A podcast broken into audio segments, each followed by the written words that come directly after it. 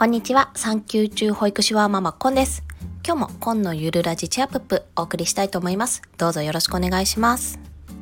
さて今日のテーマはおそらく短くなると思うんですけども無駄な動きが減った気がするというテーマでお送りしたいと思います。まあ、どういうことかというと、まあ、言葉のまんまなんですけども最近何をするにも所要時間と動線を考えるようになったんですね。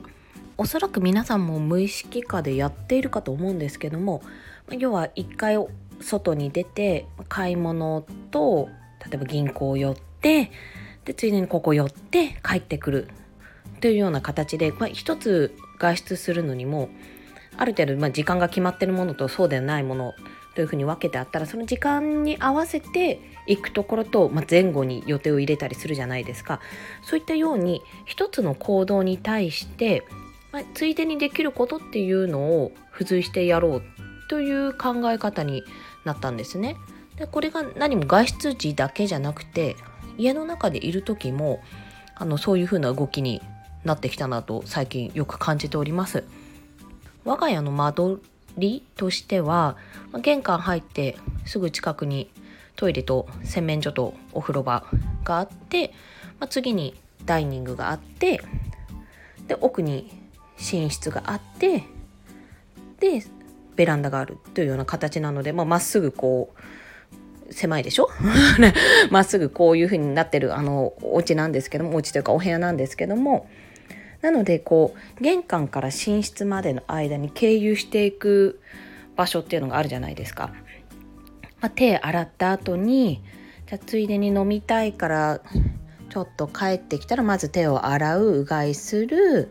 で荷物を置いて一旦そこに置いてじゃあまずお湯を沸かす。で荷物を持って荷物を所定の場所にしまい 上着とかもしまいとかそんな感じですかね。なんか一つのことに対して、まあ、ついでにやれることをどんどんどんどんやってできるだけこう往復する時間を減らそうっていう考え方になりました。これあの実は私が転職した当時に一番最初に勤めていた施設の施設長がよく言ってたんですけどもなんかえーと、その施設がまあ結構ちょっと特殊な作りというか一つのフロアというか一つの階にあの122個か。2つこうあの施設というか業種が入ってたんですね。学童保育とあの保育園が保育園というか保育所かな？が入ってたんですけどもあのしかも学童保育のその部屋から玄関までがちょっと距離があったんですよ。で玄関の方にコピー機とか あの電話は大丈夫か？電話は呼気が部屋にあったのでコピー機とか、まあ、そういったものがあったりしたのであのピンポーンの あのなんて言うんですっけ？あれ。うん忘れちゃった。まあその画面ですね。あの玄関でやった時の画面とかもリモコンはあったものの充電が切れてるとわざわざ玄関まで行かなきゃいけないっていうのがあったのでそういったこともありいかにその動線上で1回の動線で複数をこなしていくかって何往復もしないように済むかっていうのは前から教えられてたんですよ。でもその当時ってすごいと思いつつもそんなになんかカツカツでやんなきゃいけないのかなってちょっと不思議に思っていたところがあったんですね。でも今実際にやってみて分かったことがまあ頭フル回転してるので頭回らない時は全然できないんですけどこれやると時間がすごくできる。ゆとりが生まれると感じましたであこれやってあれやってこれやってって考えながら動くとその凝縮されるので短い時間で物事が済み余った時間で他のことができるちょっと集中し長く集中してやりたい今でいう Kindle の執筆作業とかそういったことなんですけどもそれができる時間を自分で作れるっていうのは本当に大きいなと感じました今まさにそれを痛感している状況です。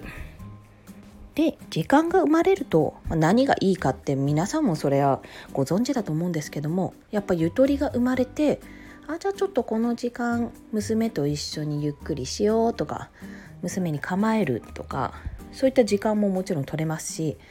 あの何よりもあちょっと休もうっていう気持ちの余裕っていうんですけどちょっと疲れたから横になろうかなとかちょっと休憩しようっていう気持ちになれるカツカツじゃないんでそれってすごく大事だなって思いました、まあ、今私が産前だからっていうのもあるのかもしれないんですけどもそうじゃないとやっぱりその追われてると常にカツカツの状態だとあこうしなきゃああしなきゃっていうプレッシャーにやっぱ押しつぶされちゃって結局、まあ、作業効率も悪くなるし体調は悪くなる一方だし私が体調崩したら変な話回らなくはないけど家庭が回らないんですよ。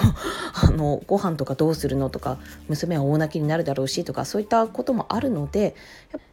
常に自分があのベストなコンディションでいるためには自分で時間管理をして自分でこう、まあ、体調もちろんあの自分今どんな感じかなっていうのを把握しつつあ今ここで休もうって今はちょっと無理はしちゃいけないんだっていう判断ができるように、まあ、ゆとりを持つことが本当に大切なんだなと思いました。特にあのフリーランスの方とか自営の方とかはあの何ですか？時間管理が必須になるわけじゃないですかもちろん体調管理とかもそうなんですけどもちろん会社員の方もそうなんですが会社員って変な話9時に出勤6時に退勤っていうように決められてる場合が多いので、まあ、そこに間に合えば最悪大丈夫っていうところがあるじゃないですか。でもやっぱりこうやって今私は休みの中でいろいろ自分のやりたいことをやらせてもらってもちろん家事との両立を図りつつやらなきゃっていうことは考えてるのでそれを踏まえて行っているとあ本当に今まで無駄な動きもあったし考えなくて動いていたんだなって思ったんですね。でより一層時間の大切さを感じられたというか仕事をしていた時よりもゆとりが出た分時間をもっと大切にするようになったという感じですかね。もう本当仕事してる時は常にカツカツで追われてたイメージだったんですが今お休みに入ってからそれがうまくコントロールできてるかどうかわからないんですけども自分の中では少しできている方なのかなと感じるようになりましたというお話です。ぜひあの時間管理あの何かのついでに何かをやる動線を考えるあと一つ一つの所要時間をちょっと気にしながらやってみると隙間時間ができてその間にこれができるなっていうふうに思えるようになるかもしれません。短くなるって言っときながら結構長かったですね 今回。すいませんぐだぐだと話してしまいました。